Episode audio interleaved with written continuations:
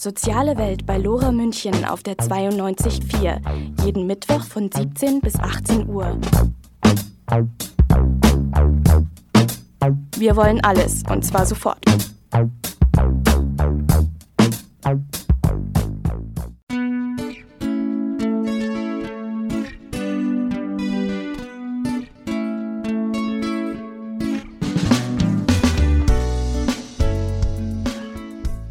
Bewegtes Lernen. Ja, wir bringen Bewegung ins Lernen. Das hier ist kein bräsiges Bildungskolleg, sondern eine bunte Sendung über Lernen in Bewegung. Nicht nur körperlich, auch mental, also zwischen den Ohren. Es geht nicht um Vormachen, Nachmachen, Maulhalten, sondern um sinnliches Lernen. Mit Emotionen, mit intensivem Erleben. Jeden fünften Mittwoch hier bei Lora München 924.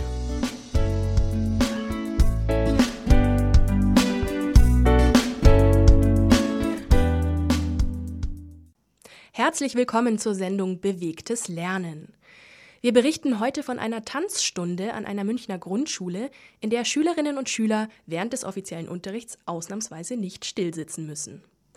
Sich frei bewegen im Raum, Choreografien einüben, toben und sich anschließend entspannt langlegen. Ein schöner Kontrast zum konventionellen Unterricht. Dann waren wir zu Besuch im Bildungsreferat der Stadt München und informierten uns über eine Fortbildung zu Citybound, einem erlebnispädagogischen Projekt in der Stadt. Xaver Stich, der mit seiner kleinen Kolumne immer wieder für Aufsehen sorgt, nimmt sich heute die VUCA-Welt zur Brust. Von einer solchen haben Sie noch nie etwas gehört? Dann sollten Sie unbedingt dranbleiben.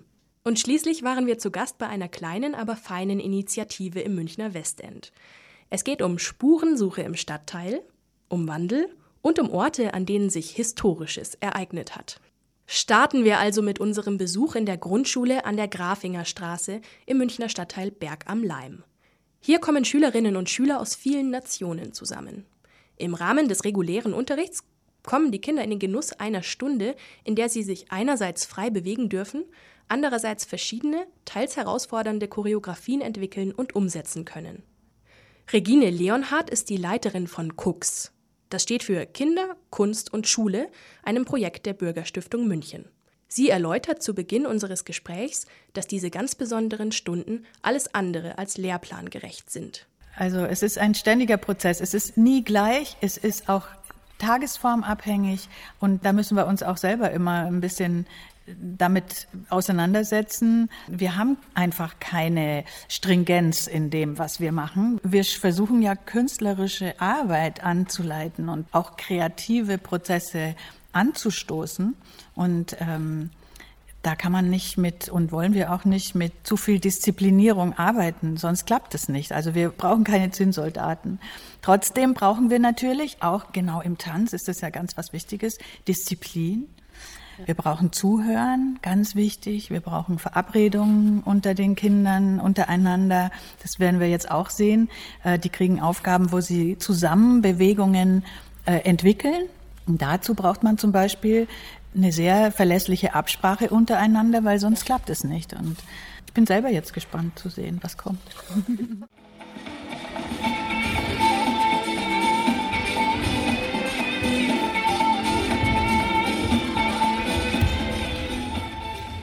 Also jetzt sieht man ganz viele verschiedene Aufgaben, auch für die, die nicht dran sind. Denn zum Beispiel in einer Linie zu sitzen, den anderen zuzuschauen, ohne Schmarrn zu machen, ohne sich abzulenken und wirklich aufmerksam zu sein, ist eine wichtige Aufgabe und ist ganz toll, wenn man das hinkriegt. Die, die dran sind, müssen synchron sein. Die ganze Gruppe macht dasselbe. Die machen verschiedene verabredete Bewegungen in einem bestimmten Ablauf. Den müssen sie sich merken. Und jetzt im Moment hat ein Kind vorgemacht und als kleinen Reminder für die anderen, alle haben es sich nochmal in Erinnerung gerufen, jetzt machen alle gleichzeitig. Die anderen schauen zu. Jetzt sieht man auch ganz schön, dass die Lehrerin sich eingeschaltet hat. Die Lehrerin ist eine ganz wichtige Person bei Cooks. Es ist nicht so, dass eine Künstlerin oder ein Künstler einfach was mit den Kindern macht, sondern wir arbeiten sozusagen in einem Dreieck, in einem Beziehungsdreieck. Also auf der einen Seite sind die Künstler, der Künstler, die Künstlerin, auf der anderen Seite die Kinder und auf der dritten Seite die Lehrerin oder der Lehrer. Und zwar deshalb, weil das ist die Bezugsperson der Kinder Sie ist vertraut, sie entwickelt alles, was in der Schule passiert. Zumindest in der Grundschule gibt es ja keine Fachlehrer in dem Sinne. Also alles, was entwickelt wird, hängt mit an dieser Person. Und wenn wir die zum Beispiel nicht hätten, dann würden wir Cooks so aus der Klasse rauslösen, aus dem Klassengeschehen. Und ihre Aufmerksamkeit und ihre Beteiligung ist wahnsinnig wichtig, weil man, wenn man beobachtet, dann sieht man, dass die Kinder immer wieder Kontakt aufnehmen zu ihr also auch Blickkontakt zum Beispiel, hast du mich gesehen, siehst du, was ich mache oder wenn irgendwas durcheinander geht, dann orientieren sie sich immer ganz schnell an ihrer eigenen Bezugsperson. Und wir arbeiten also sozusagen alle miteinander an derselben Sache, obwohl die Lehrperson sich für diese Stunde rausnimmt, zurücknimmt. Also sie ist nicht die Regisseurin der Stunde wie sonst, aber wir brauchen sie ganz unbedingt. Dadurch, dass die Lehrkraft jetzt nicht der Leithammel ist für unsere Cooks-Stunde, hat sie auch die Möglichkeit, die Kinder anders zu unterstützen oder nur zu beobachten. Wir hören ganz oft von Lehrkräften, dass die sagen, Wahnsinn, ich sehe meine Kinder mal von außen. Ich kann mal Beobachtungen machen, die ich sonst, wenn ich dauernd verantwortlich bin für alles, nicht machen kann. Und ich bemerke ganz andere Qualitäten an meinen Kindern. Also zum Beispiel welche, die sonst sich schwer unterordnen können, die sind plötzlich hier äh, selbstverständlicher Teil der Gruppe oder die können plötzlich mit den anderen mitmachen, was sonst vielleicht schwierig ist.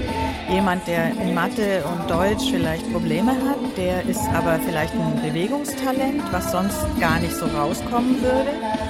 Und so verändern sich auch Gruppendynamiken. Drei Kinder haben fünf verschiedene Bewegungsaufträge und müssen sich jetzt verabreden, wie sie das in eine Form bringen, die sozusagen wie ein kleiner Tanz ablaufen kann.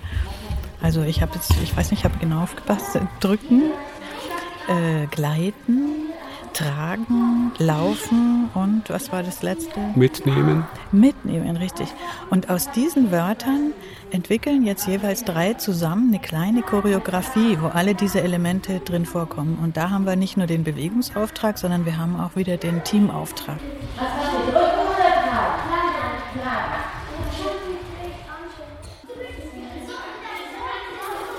Frau Leonhardt, was gibt es für Erfahrungen nach dieser Stunde? Was passiert mit den Kindern? Was berichten die Lehrerinnen und Lehrer? Das ist, glaube ich, sehr unterschiedlich, ähm, je nachdem auch zu welcher Tageszeit Cooks stattfindet.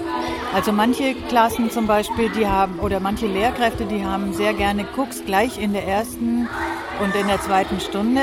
Und die sagen uns oft, wenn Cooks gewesen ist, dann geht der Tag gut durch weil die Kinder gleich am Anfang diesen Impuls hatten, sie haben sich äh, bewegt, sie sind durchblutet, sie haben sich mit was auseinandergesetzt, weil wir reflektieren ja zwischendurch auch immer unsere Bewegungen. Also es ist nicht nur Rennen oder Laufen oder Hüpfen oder sowas, sondern es ist zwischendurch immer wieder Reflexion und Nachdenken und Sprechen. Ähm, es gibt aber auch Klassen, wo es besser ist, das ans Ende zu legen, wenn sozusagen die Anstrengung des Tages losgelassen werden muss und ohne, dass es dann eine reine Tobestunde wird, erleben aber viele Lehrkräfte auch äh, Cooks dann als Entlastung für eine lange Konzentrationsphase. Also das ist sehr unterschiedlich und wir können es uns auch nicht immer aussuchen, weil da sprechen Stundenplangründe auch oft die eigene Sprache. Ja, ja ich glaube, dass Koks durch das Anderssein, also durch das sich unterscheiden von Unterrichtsmethode, auf jeden Fall immer eine äh, kreative Unterbrechung ist, ganz egal, wann es stattfindet. Und die Kinder erleben auch ganz wichtig das Fehlen dieser Kategorien von richtig oder falsch als große Entlastung. Denn hier kann eine Bewegung missglücken zum Beispiel. Und trotzdem können sie alle anderen aufgreifen. Und plötzlich wird das vielleicht dann der äh, witzigste Teil von der Choreografie. Wobei halt im restlichen Unterricht muss man schon meistens eine Aufgabe genau so erfüllen, wie sie gestellt worden ist. Und es gibt ganz starre Regeln, was da geht und was nicht. Für viele Kinder ist es schwer, gerade weil das Curriculum so sprachbetont ist. Und äh, wir haben hier gerade viele Kinder, die aus äh, Familien mit Migrationshintergrund kommen. Die Kinder beherrschen Sprachen, aber vielleicht manche nicht so korrekt und werden also ständig auch auf Fehler hingewiesen. Und in Cooks, da kann man andere Qualitäten nutzen. Man kann auch scheitern und sich umentscheiden.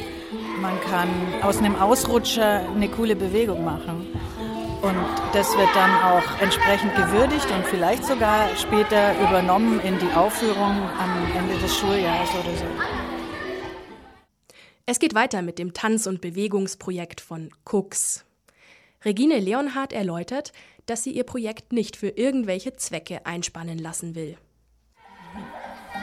Ja, man muss einfach wahnsinnig aufpassen, weil im Bildungsdiskurs ähm, wird es häufig doch immer noch so gesehen, dass solche Interventionen mit künstlerischen Mitteln oder überhaupt künstlerischer Unterricht dass das so eine Art Mittel zum Zweck sein soll. Also wir sollen beweisen, dass wenn wir tanzen, hinterher die Kinder besser Mathe können. Aber die Zweckfreiheit von Kunst, die Kunst als solche und die künstlerische Betätigung als etwas, was dem Menschen innewohnt und was er zu seiner Entfaltung braucht, das ist im landläufigen Curriculum einfach nicht so richtig vorgesehen und wird oft geopfert aus Zeitgründen, weil man sagt, naja, wir müssen halt jetzt lesen, schreiben, Mathe, sonst was üben und wir brauchen da die Noten. Und insofern muss man wahnsinnig aufpassen, dass man nicht Cooks oder andere Programme, die so ähnlich sind, instrumentalisiert, um etwas anderes zu erreichen. Und das ist auch ein bisschen die Krux, wenn wir versuchen, kulturelle Bildung an Schulen unterzubringen, dass es nicht als nice to have sozusagen erst dann reingelassen wird, wenn alles andere schon vorhanden ist, sondern wir sehen es wirklich als elementare Bildungsaufgabe und als eigentlich, also ich persönlich, ich muss sagen, ich sehe es eigentlich als Menschenrecht. Also da drüben ist eine Gruppe von zwei Mädchen und einem Jungen und die versuchen gerade das Bein des Jungen so zu halten, dass er auf einem Bein steht und sie bewegen sich trotzdem fort. Und das so eine, das sieht aus wie eine komplizierte architektonische Konstruktion. Und sowas hat nicht nur mit Bewegungsbewusstheit oder mit Verabredung zu tun, sondern das hat auch ganz, ganz viel mit Vertrauen zu tun. Also erstens mal ist es schon ungewöhnlich, dass ein Junge und zwei Mädchen in der dritten Klasse sich so ganz selbstverständlich miteinander befassen. Und das Zweite ist, dass die, jetzt ziehen sie ihn gerade an beiden Armen durch die, durch die Halle. Also sowas geht nur, wenn ich dem anderen hundertprozentig vertrauen kann, wenn ich weiß, der wird mir nicht wehtun, der lässt mich nicht fallen, der tritt nicht auf mich drauf, der hält den Abstand, der günstig ist, ein. Und wenn was passieren sollte, dann sind sofort die Lehrerin und die Tänzerin da und können das auffangen und unterbrechen. Und man sieht es ja richtig an dem Gesicht des Jungen, dass der vollkommen entspannt ist. Also der ist total locker und hat trotzdem wieder in der nächsten Übung wieder Körperspannung aufgebaut. Mhm. Ja, und das ist einfach auch, die nehmen voneinander ab. Äh, diese, Sie haben ja gesehen, dass die bewegungstechnisch total unterschiedlich entwickelt sind. Manche können Ratschlagen, Spagat und ich weiß nicht was alles, tolle Sachen. Andere sind mehr so die Fußballer, die haben so diese Gewohnheiten. Und äh, wenn dann äh, von jeder Art jemand in einer Gruppe ist, dann plötzlich gibt es Fusionen. Also dann äh, nehmen die voneinander ab und lernen voneinander und imitieren einander. Und eben jenseits von diesen ganzen Rollen von, ah nee, Mädchen sind doof, Jungs sind grob und so weiter, das weicht sich hier auf oder das löst sich hier auf, indem man sich ganz paritätisch mit dem Auftrag beschäftigt. Sie erfinden ihre Bewegungsabläufe selber. Es gibt Vorgaben, aber innerhalb der Vorgaben haben sie einen unglaublich großen Freiraum, die Dinge für sich weiterzuentwickeln und hinterher vorzuzeigen. Das war jetzt eben gerade die Frage, dürfen wir das auch zeigen? Ja, sie dürfen es zeigen. Schön der Kontrast jetzt zwischen erstmal ganz wildes, lautes Toben und jetzt ganz leise. Ja, das braucht immer wieder so Phasen der Beruhigung. Wenn man zu stark in die Bewegung und ins Gewurle kommt, dann kann es eine Grenze überschreiten, wo es eigentlich davonfliegen würde, wenn man es nicht eingrenzt. Und die Tänzerin hat jetzt eben alle Kinder äh, beauftragt, sich erstmal auf den Boden zu legen und ganz still zu sein. Und solche Sammlungsgeschichten, die tragen dazu bei, dass dann die Konzentration wieder zustande kommen kann und man jetzt wieder aufmerksam sein kann, wenn die Kinder einander vorführen, was sie sich ausgedacht haben.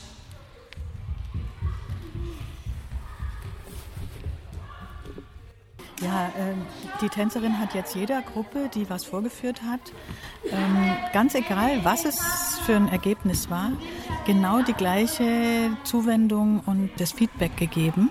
Und das ist ganz was Wichtiges, weil oft im Schulalltag passiert es auch, dass die Kinder die gleichen Kommentare kriegen. Also die Leistungsstarken werden bestätigt in ihrer Stärke und die Leistungsschwachen kriegen sehr häufig die Rückmeldung, dass es nicht klappt und so weiter und so fort.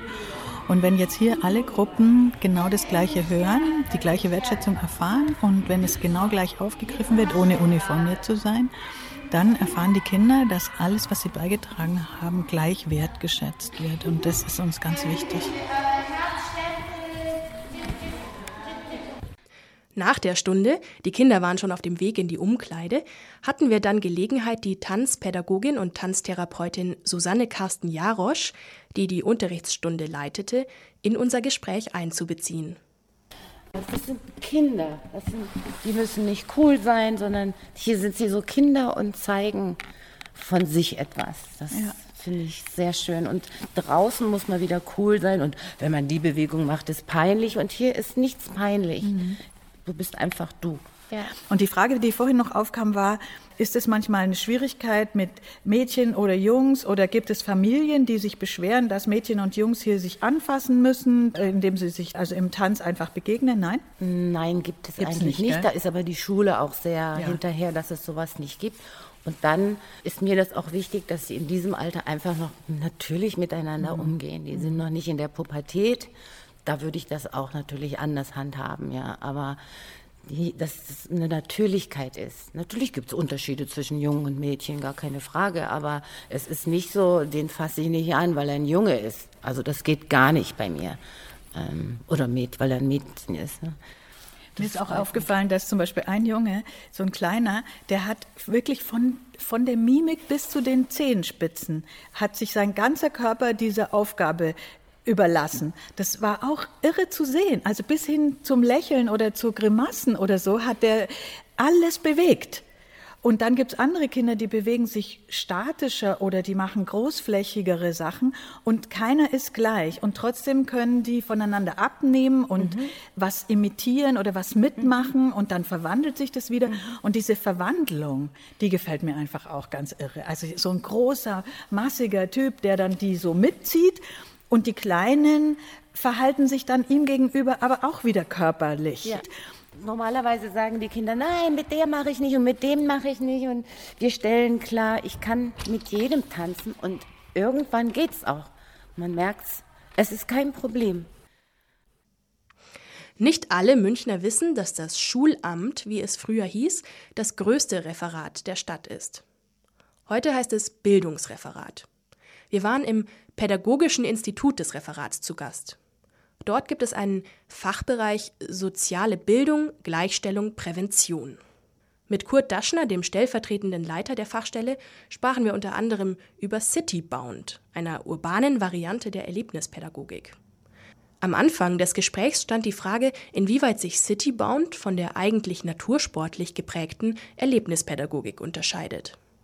Also für mich ist Citybahn einfach die Eröffnung eines neuen oder anderen Erfahrungsraums, also abweichen von der klassischen erlebnispädagogischen Setting, wo wir uns eben im Naturraum bewegen. Wir erschließen uns den Raum in der Stadt und, und stellen uns anderen Herausforderungen als deren, die wir in der Natur sind, nämlich eher sozialer Natur. Ihr seid ja als pädagogische Fachstelle zuständig für die Fortbildung auch von Lehrkräften Genau, also wir sind zuständig für die Fort- und Weiterbildung von Lehr- und Erziehungskräften, also alles, was pädagogisches Personal ist, das bei der Stadt München im Dienst ist, für die sind wir als Fortbildungsträger zuständig. Und unsere Weiterbildung, also das ist eine Zusatzqualifikation Erlebnispädagogik, ähm, die ist grundsätzlich offen für alle, die im, im, pädagogischen Setting arbeiten. Das heißt, wir haben ähm, frühestens welche aus dem Kindergarten und enden dann im beruflichen Schulbereich, wo wir es also dann mit Erwachsenen und Volljährigen zu tun haben als Zielgruppe. Die Fortbildung geht ja um Erlebnispädagogik generell und da ist Citybound ein Teil. Vielleicht kannst du mal kurz erzählen, was da alles drinsteckt in der Fortbildung. Also wir starten mit ein paar Nachmittagen, die hier am Pädagogischen Institut stattfinden, wo wir mal so theoretische Grundlagen äh, setzen und also erste Erfahrungen auf der Teilnehmerebene für unsere Leute ermöglichen. Also das ist der Rahmen. Dann äh, geht es weiter mit einer Woche, wo wir in Höhenstadel, also in Niederbayern sind, auf einem Seminarhof, wo ein relativ großer äh, Naturraum dazugehört. Und äh, da beschäftigen wir uns mit dem Thema eben auch nochmal Selbsterfahrung im erlebnispädagogischen Kontext. Ähm, Naturerfahrung spielt dort eine wesentliche Rolle. Ähm, weiter natürlich diese theoretischen äh, Inputs dazu. Und wir führen dann allmählich die Teilnehmer und Teilnehmerinnen also dahin, dass sie ähm, erste kleine erlebnispädagogische Aktionen selber entwickeln und anleiten. Mhm. Dann gibt es wieder ein paar Nachmittage hier, wo wir den Faden einfach fortführen. Dann gibt es einen zweiten Baustein, der findet in Greinau statt. Und da bewegen wir uns dann mehr in diesem Kontext eben Erlebnispädagogik im alpinen Raum. Also wir machen eine Wanderung mit Biwak, was dann schon deren eigene Tour ist, die sie selber planen, wo wir mehr begleitend dabei sind und äh, den Reflexionsprozess begleiten. Dann müssen die ein Projekt durchführen, mindestens zweitägig und dokumentieren. Die schreiben eine Prüfung und am Schluss, in diesem letzten Teil, wo wir dann hier in München sind, ist eben der eine Baustein Citybound und der andere, wo sie ihre Projekte vorstellen und äh, wir dann zu einem gemeinsamen Abschluss dieser Weiterbildung kommen. Bei der Citybound-Aktion, was sind da für Inhalte drin? Also wir gestalten das jetzt seit ein paar Jahren so, dass wir die zum einen ähm, ein bisschen mit einem theoretischen Hintergrund zu Citybound ausstatten. Also wir wissen, dass die ja in der Lage sind, in der Zwischenzeit einfach erlebnispädagogisch zu arbeiten. Dann ähm, schickt man sie raus mit einer Aufgabenstellung, mit irgendeinem Klassiker aus dem Citybound, wie ähm, organisiert für irgendwelche Geschichten aus eurem Leben ein Abendessen für unsere Gruppe. Oder in den letzten Jahren haben wir uns äh, verstärkt damit beschäftigt, das Thema Geschlechteridentität da stärker mit aufzunehmen. Das heißt, ähm, wir sorgen für kleine Irritationen, indem sie zum Beispiel Frauen dann selber ein Bad basteln, Männer Schminke auflegen oder ich gehe als Mann ganz bewusst in die Abteilung, äh, in die Frauenabteilung in einem Kaufhaus und lasse mich da beraten, ein Kleid zu kaufen oder so. Und ähm, schau mal, was macht mit Mensch diese Minimalirritation, wenn Mensch eben plötzlich nicht mehr eindeutig einem Geschlecht zuordnenbar ist. Das heißt, diese Schubladen, die wir ständig bedienen, die funktionieren dann mehr so. Und was hat das in der Wechselwirkung dann, was macht das mit mir? Und natürlich dann eben ein bisschen weiter ausgereizt, wie gesagt, wenn die Leute dann ins Kaufhaus gehen, also wir schauen diese Stereotypen an und kehren sie quasi um. Also Frauen gehen in die Herrenabteilung, lassen sie vielleicht zu einem Anzug beraten, andersrum die Herren dann in die Frauenabteilung und suchen sich ein Abendkleid aus oder sowas. Und das ist natürlich ein ganz eigener Erfahrungsraum, der sich da eröffnet und ein sehr, sehr ergiebiger, weil wir ja schon wissen, ähm, dass das äh, Geschlecht nach wie vor das größte Divergenzkriterium ist, also nur weit über der Rasse, ähm, was einfach für Zuordnungen und Stereotypen sorgt. Und da mal genauer hinzuschauen, ist in der Erlebnispädagogik noch sehr neu und ähm, durchaus Erfahrungsraum, wo man, denke ich, noch viel rausziehen kann. Und da sind wir einfach auch gerade dabei, so die, die ersten Schritte zu machen und, und äh, Erfahrungen zu sammeln und die auch zu dokumentieren. Und dann der zweite Schritt im Rahmen City Bauen, und das ist jetzt auch relativ neu, ist, dass wir unseren Teilnehmerinnen und Teilnehmern den Auftrag geben, sie sollen so eine Art Meisterstück für sich selber kreieren. Und zwar Meisterstück dahingehend, dass sie sich einfach eine Aufgabe designen, ähm, wo sie sagen, okay, da fordern wir uns auch in einem Maß, also im Sinne des Lernzonenmodells, ähm, das jetzt unserem Entwicklungsstand als Erlebnispädagogen und Erlebnispädagoginnen angemessen ist. Und das ist auch ein sehr, sehr spannender und ergiebiger Prozess, was dabei dann jeweils so rauskommt, was die da draus machen, welche Herausforderungen sie sich wirklich zutrauen, welche sie sich stellen. Passiert das als Ganzgruppe, als Gruppe, als Ganze? Ähm, passiert das in Kleingruppen oder ziehen sie einzeln los? So, wir sind weiterhin in unserem Gespräch mit Kurt Daschner, der hier im Bildungsreferat sitzt, zum Thema Citybound. In der Zeitschrift Erleben und Lernen habt ihr geschrieben über einen Vorfall bei der letzten Fortbildung. Da ging es darum, dass also jetzt äh, Zivilpolizisten in eine Aktion eingestiegen sind, die quasi unterbrochen haben. Was ging da vor? Die sind losgezogen und haben eine eigene Citybound-Aktion überlegt, um sie in einer eigenen Herausforderung zu stellen. Und haben im Laufe dieser Ausbildung so einen Leitsatz für sich entwickelt, der lautet, wo nichts passieren kann, passiert auch nichts und haben den auf große Plakate geschrieben und haben sie in so einer kleinen Menschenkette quer in der Kaufingerstraße aufgebaut, jeweils zwischen den Menschen mit den Plakaten, also jeweils ein Wort. Und haben mal geschaut, wie die Reaktion ist der Menschen, die da so ankamen. Und die waren also da durchaus interessiert. Das haben sie spannende Gespräche entwickelt, bis zu dem Zeitpunkt, wo dann eben diese beiden Zivilpolizisten aufgetaucht sind und dann mal deutlich dazwischen gefunkt haben. Und das war natürlich für uns auch ein vollkommenes Novum, weil wir nie daran gedacht haben, dass wir tatsächlich jetzt irgendwie in eine juristisch problem, äh, problematische Situation kommen könnten mit unseren Aktionen. Ja. Und ich werte das für mich nach wie vor nur als ein, ein pädagogisches Signal, was die da gemacht haben. Ähm, rein rechtlich lässt sich das sicherlich anders interpretieren, aber es hat große Wellen geschlagen, kann auch Angst machen, ist wieder eigener Erfahrungsraum zu sagen, also wie gehe ich mit Obrigkeit um, wenn da plötzlich so ein Polizist da steht und sagt, und jetzt mach so und so. Das eigentlich Spannende an dieser Aktion finde ich ähm, ja auch, dass das ein eigenes Lernfeld darstellt. Also ich würde ja dafür plädieren, dass man junge Menschen darin unterrichtet, wie gehe ich mit Hierarchie um, an welchen Stellen ist es sinnvoll, mich unterzuordnen, aber an welchen Stellen ist es auch sinnvoll oder gar notwendig, im Sinne einer lebhaften und, und wehrhaften Demokratie, dass ich mal was dagegen halte und sage, da spiele ich jetzt nicht mit. Oder dass ich den einen oder anderen Trick oder Kniff kenne, dass ich einfach dieses System nicht bediene. Was in dem Fall zum Beispiel vermutlich ganz gut möglich gewesen war, weil die Polizisten haben also darauf an, abgezielt, dass das äh, eine nicht angemeldete Versammlung ist und für Versammlung braucht es immer einen Versammlungsleiter oder eine Versammlungsleiterin.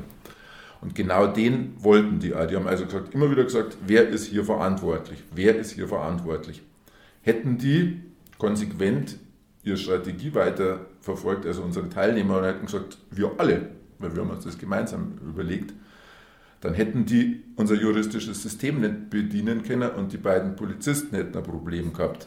So, jetzt haben die aber irgendwann mal dem Druck nachgegeben und hat sie irgendeine erbarmt und hat gesagt, okay, dann mache ich das. Und dann ist die Falle zugeschnappt. Dann war es natürlich spannend, wie geht es jetzt weiter? Gell? Die haben dann mit Anzeige gedroht, das war eine junge Kollegin, die gerade eine Stelle wechseln will, dann hatte sie Sorge, gibt es einen Eintrag ins Führungszeugnis, hat das Konsequenzen für meine Laufbahn als Lehrerin und als Beamte, da war also einiges passiert. Und wir haben uns dann im Nachgang natürlich, wir sind auf die Polizeistation gegangen. Ich habe mich mit unserer Rechtsabteilung hier kurz geschlossen und habe mich da entsprechend mal beraten lassen.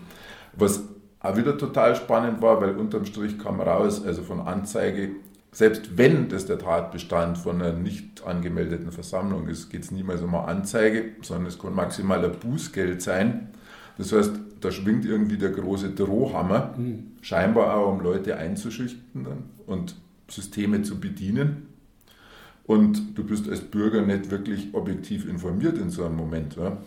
Ja, also was mir natürlich gleich einfällt dabei, äh, dieses Engagement, diese, dieses Eingreifen von den Zivilpolizisten ist ja in der Zeit passiert, wo also auch dann viel dann über das neue Polizeiaufgabengesetz da diskutiert worden ist und wo riesengroße Demonstrationen in München waren, die wir als LoRa auch begleitet haben. Gibt es da vielleicht aus deiner persönlichen Sicht einen Zusammenhang?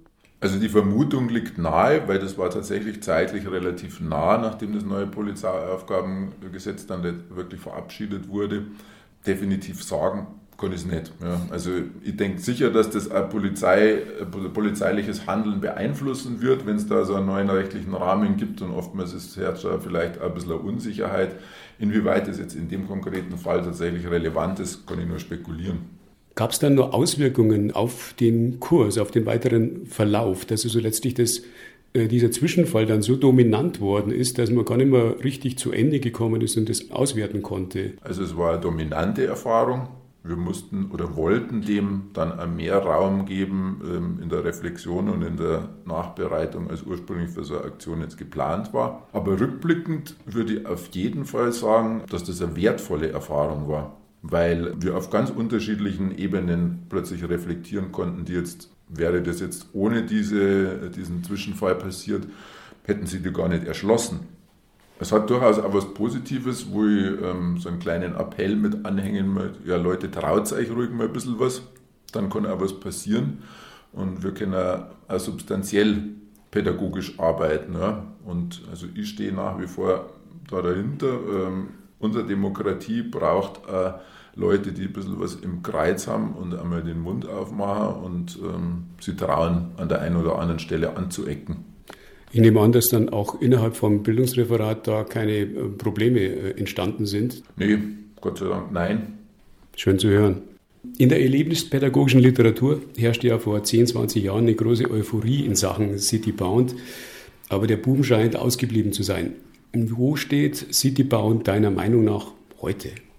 Citybound steht meiner Meinung nach heute an so einer Stelle, wo es nur einiges an, an Entwicklungspotenzial gibt und ähm, ich denke, das ist ein Thema, dem man sich durchaus mehr zuwenden sollte, um einfach noch mehr rauszuholen. Okay, gut. Vielen Dank dann für das Gespräch. Ich danke dir, Bernd. Weiter geht es in unserer Sendung Bewegtes Lernen mit Xaver Stich. Er macht sich so seine Gedanken über den Veranstalter eines sogenannten Adventure Campus, der sich allzu eilfertig den Interessen einer kapitalistisch getriebenen Wirtschaft andient vor ziemlich langer Zeit, ich vermute mal, es war im letzten Jahrhundert. Da wurden die ersten Träger der Erlebnispädagogik auf Bildungsmessen wie der Didakta und der World Didac gesichtet. Angefixt vom Geruch des großen Geldes wollte man eindringen in die Welt der Personalentwickler und Change Manager. Gegendert wird hier nicht, denn das waren damals meistens Männer. Die standen dann erstaunt und irgendwie ratlos vor zeltartigen Gebilden, an denen seltsame Stricke und Helme hingen, die man landläufig eher Bauarbeitern und Feuerwehrleuten zuordnet. Es dauerte dann fast ein Jahrzehnt, bis die Schlipsträger nicht nur einige wenige Versuchskaninchen aus dem unternehmerischen Unterbau, sondern ganze Managergilden in die naturalistisch-vitale Sphäre der Outdoor-Andragogik entsandte. Sorry, aber so ähnlich halte das mal aus einem Lehrstuhl der Erziehungswissenschaft. Statt im dunklen Dreiteiler standen die Businessleute also in unförmigen, farblich grenzwertigen Ballonseidejacken ziemlich betröppelt vor improvisierten Seilgärten, die man kurz zuvor zwischen praktischerweise schon vorhandenen Bäumen hochziehen ließ. Aber nicht nur das. Die umtriebigen Outdoor-Anbieter hatten auch kommunikativ aufgerüstet. Selbst Walser Bergführer, die östlich der Iller sprachlich aber auch sonst niemand verstand, knödelten plötzlich von Strategie und Teambuilding. Da trafen zwei Welten aufeinander, die sich zuvor nur im Tourismus und in Heimatfilmen begegnet sind. Aber das war alles gestern oder besser vorgestern. Heutzutage findet man in E-Mail-Eingang die Ausschreibung eines Adventure Campus einer Hochschule, die im Rahmen eines Kongresses einen Workshop ankündigt, der, Zitat, Outdoor-Führungskräftetraining und Leadership in der FUKA-Welt, Zitat Ende, heißt. Aber was bitte ist eine FUKA-Welt? Muss man die kennen, wenn man sich für Pädagogik und Outdoor-Trainings interessiert? Die naheliegende Suchmaschine spuckt zu diesem Akronym folgende Begriffe aus.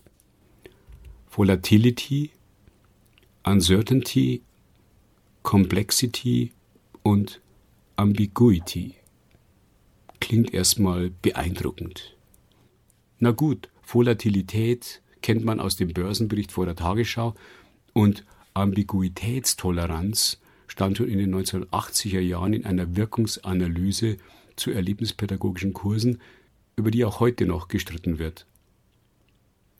Dass alles unsicher und komplex geworden ist, geschenkt.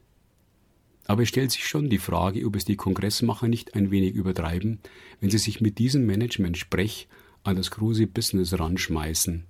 Denn es ist und bleibt ein ungleiches Paar, die Welt von Industrie und Wirtschaft auf der einen Seite und die doch recht übersichtliche Szene von Erlebnispädagogik und Outdoor-Trainings auf der anderen. Das zeigt sich schon im Programm dieses Kongresses. Die meisten Referenten, nämlich 13 Männer und drei Frauen aus dem Hochschulbetrieb und den hier unvermeidlichen Unternehmensberatungen, werden mit Professoren und Doktortiteln angekündigt, während man beim einzig als Erlebnispädagogen aufgeführten Sigi ostentativ den Nachnamen weglässt. Sigi mit 2G, das muss reichen. Er macht ja nur eine geführte Mountainbike-Tour. Viel reden oder sogar was Intelligentes beisteuert wird er wohl sowieso nicht. Also reicht der Vorname völlig. Ob sich die Kongressverantwortlichen da nicht täuschen? Drücken wir also Sigi die Daumen, dass er sich mit vollem Namen vorstellt und dann den Kongress rockt. Go, Sigi, go! In unserem für heute letzten Beitrag geht es sowohl um kleine Geschichten als auch um die Geschichte im Großen. Katja Haus und Anne Schmidt, beide aus dem Münchner Westend, haben Stories, Anekdoten und vor allem viel Historisches aus dem Stadtteil zusammengetragen und in eine literarische Form gebracht. Entstanden ist beispielsweise die Revolutionsfibel, 100 Jahre Räterepublik, in der die Geschehnisse von 1918 erzählt werden, mit viel Liebe fürs Detail. Die Idee, die unsere Projekte treibt, ist eigentlich der Gedanke oder der Wunsch, Kindern zu helfen, Geschichte selbst zu erleben, also einen Zugang dazu zu finden.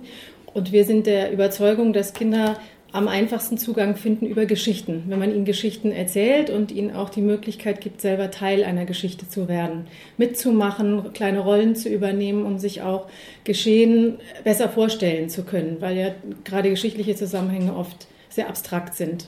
Wir haben hier im Westend natürlich verschiedene Ansatzpunkte. Also die, das eine Projekt, das wir gemacht haben, die Westend Rallye, das bezog sich äh, ganz konkret auf das Schuljubiläum der Bergmann-Schule, was uns dazu inspiriert hat, mal zu überlegen, wie ist das Leben im Westend eigentlich in den letzten 125 Jahren gewesen und wie hat sich das Stadtviertel entwickelt das war so da der Ausgangspunkt, für die Kinder, die hier wohnen, einen Bezug zu schaffen zu dem Stadtviertel, in dem sie leben.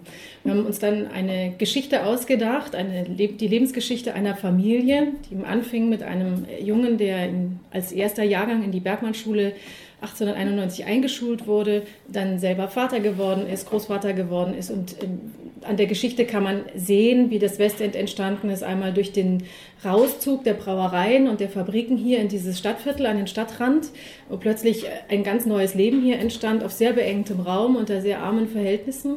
Und dann aber auch über die Zeit die multikulturelle Durchmischung die man eben auch durch den Zuzug der, der Arbeiter aus Griechenland und so weiter erleben konnte. Das war da der Fokus.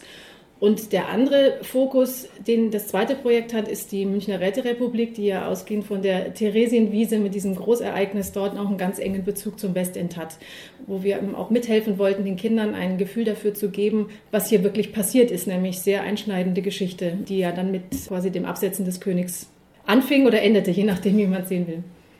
Und ich habe Gott sei Dank auch die Gelegenheit gehabt, da direkt teilzunehmen und mitzulaufen auf dieser sogenannten Revolutionsrallye.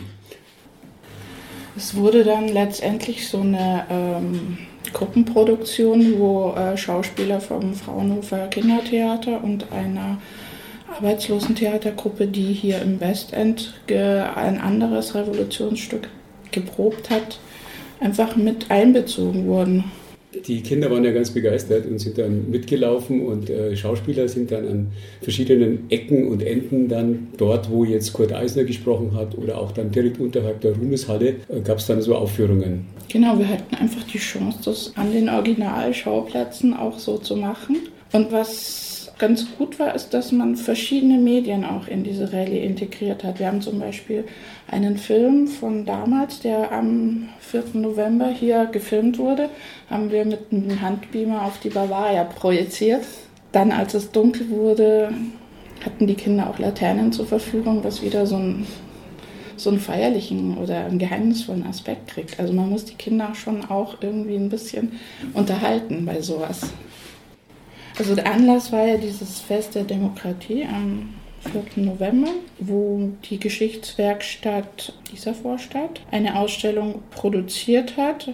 Ja, dieses Projekt wurde noch von einem Heft begleitet, wie auch schon die Westend Rallye, weil der Gedanke ist, dass die Kinder das mit nach Hause nehmen können und dort mit ihren Familien noch weiter erleben. Also quasi dieses einmalige Erlebnis der Rallye verlängern können für sich oder selber auch noch mal losziehen. Und in diesem Heft haben wir den Kindern auch Möglichkeiten angeboten, echte Zitate selber nochmal nachzusprechen oder sich auch Gedanken darüber zu machen, wofür sie denn vielleicht heute demonstrieren wollen, um ihnen so ein bisschen Verständnis dafür zu geben, was die Menschen damals umgetrieben hat und was heute vielleicht Themen sind, die sie umtreiben könnten.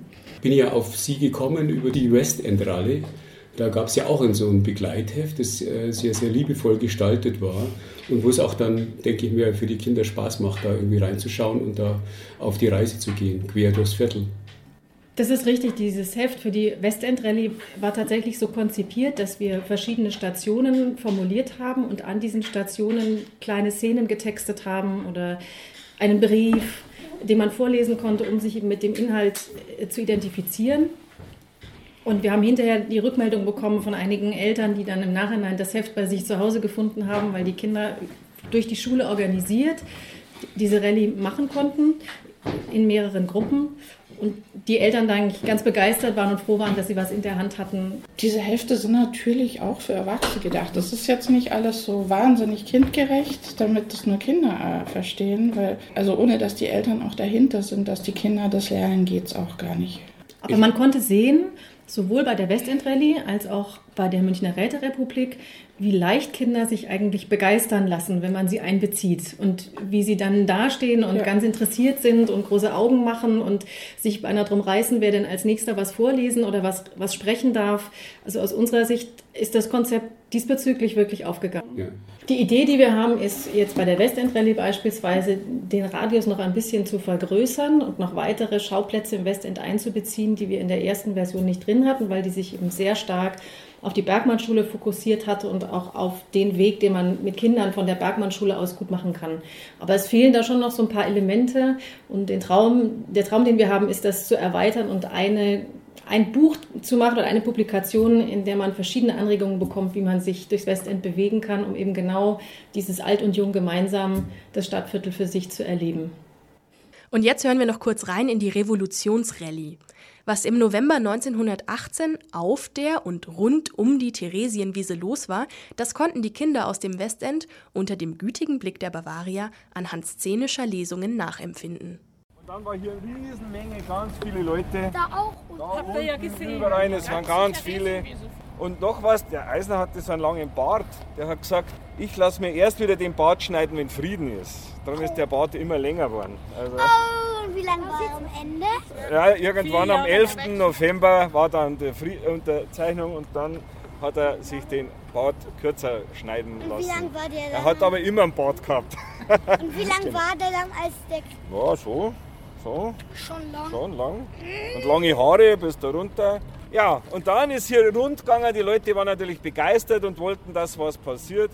Und dann hat ein Soldat oder die Soldaten und auch die Menschen, die einfach keine Lust mehr hatten auf Krieg und König, wir fanden endlich Eisner, der weit her von einem Seitenhang herunterschrie. Also die haben geschaut, wo der ist, weil da waren auch noch viele Leute und dann sind die da hin zu dem Eisner. Unabsehbar war die Straße der Zusammengeströmten wie ein Ameisenhaufen, schwarz und bewegt. Ihr müsst euch vorstellen, hier so viele Leute wie normal am Oktoberfest sind da hier auf einmal hermarschiert. Wie viele, und ohne wie viele Zelte Personen natürlich. waren denn hier? 60.000. Es muss irgendwas mit Millionen. Ganz, ganz viele. Nach Eisners Rede, der Eisner hat ja geredet, ruft jemand, Genossen, Kurt Eisner hat gesprochen. Es hat keinen Zweck mehr, viele Worte zu verlieren, also die wollten nicht mehr länger reden. Wer für die Revolution ist, uns nach. Und dann sind die hier losmarschiert ins Westend Richtung Guldeinschule. Das war damals halt die geheißen Kriegskaserne Guldeinschule. Ich kenne die Guldeinschule, da sind meine Freunde. Genau. Mir nach, Marsch! Und mit einem Mal gerieten die johlende Massen, also alle sind dann einfach vorwärts gedrängt, wie eine kribbelige schwarze Welle, wälzte sich die tausend und abertausend Menschen hangaufwärts, also hier diesen Hang, auf die Straße. Weiter ging es im Schnellschnitt an geschlossenen Häusern und herabgezogenen Rollladen vorbei, den Kasernen zu. Wir marschierten eingekeilt, die haben sich also so eingekeilt und sind so marschiert. Genau. Und von einem dahin. Der ist mit dem Herrn Gandorfer gegangen, genau. der war blind. Genau. Der hat für die Bauern gesprochen. Oh, eingekeilt von einer der hirnstimmenden Menge, fast ganz an der Spitze. Kaum fünf Schrittweite entfernt von Eisner, den ich unablässig betrachte. Also jetzt dann als Teilnehmer der Demonstration. Und so ist es da losgegangen. Und jetzt gehen wir wieder weiter. Okay. Sie hörten Stimmen aus der Revolutionsrallye, bei der Schauspieler und Kinder den 9. November 1918, 100 Jahre später, aufleben ließen. Und hier sind unsere Veranstaltungshinweise zum Thema Lernen und Bewegung in und rund um München. Kleine und große Entdecker aufgepasst. Das Jahr 2019 erwartet euch mit allerhand Aktionen und Veranstaltungen. Einiges davon haben wir für euch zusammengestellt. Bis 28. April heißt es im Kindermuseum Bau mit München baut. Auf einer Mitmachbaustelle lernen Kinder ab vier Jahren ganz spielerisch viel über das Bauhandwerk, vom Planen über die Materialien bis hin zu den Techniken. Jeweils Donnerstag und Freitag von 14 bis 17 Uhr sowie an Wochenenden, Feiertagen und in den Ferien von 10 bis 17 Uhr laden Baustelle und Architekturbüro zum Mitmachen ein. Eure Kleinen entdecken die Welt lieber an der frischen Luft? Dann ist der Kurs Komm mit nach draußen für Eltern und Kleinkinder bis drei Jahren vielleicht das Richtige für euch. Im Pasinger Stadtpark werden die Sinne geschärft. Sehen, hören, riechen, fühlen, tasten und schmecken stehen auf dem Programm. In der Natur gibt es keine Türen und Wände, so können die kleinen Entdecker ihre natürliche Bewegungsfreude frei ausleben. Der Kurs startet am 13. März und findet bis 15. Mai immer mittwochs von 10 bis 12 Uhr statt. Veranstalter ist die paritätische Familienbildungsstätte Fabi. Die Kursgebühr beträgt 82,20 Euro. Die Faschingsferien stehen vor der Tür und auch die Osterferien lassen nicht mehr lange auf sich warten.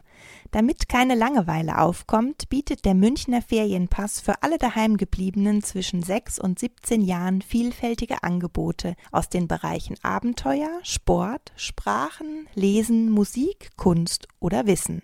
Wer bisher ohne Fahrschein ist, kann den 2018-2019er Ferienpass noch erwerben. Er gilt bis Ende der Sommerferien. Am 2. Februar tourt Andreas Kieling live mit seinem Programm Sehnsucht Wildnis in der kleinen Olympiahalle.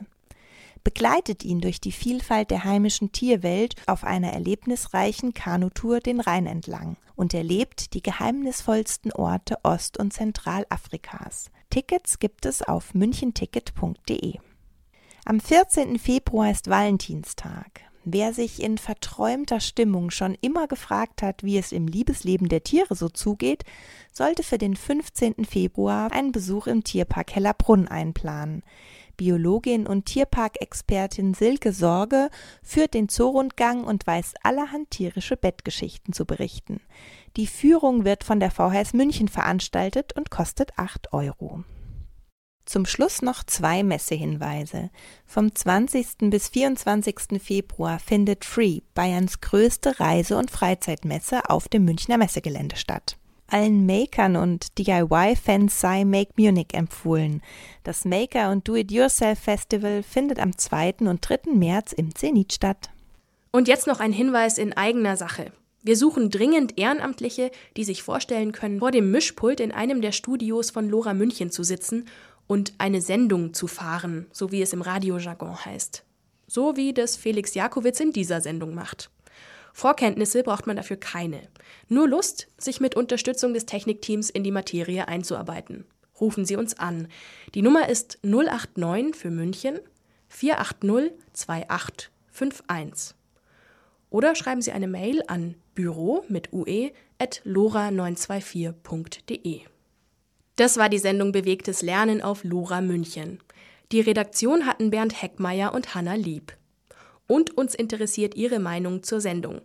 Anregungen, Kritik oder auch ein positives Feedback schicken Sie bitte per Mail an kritik.lora924.de.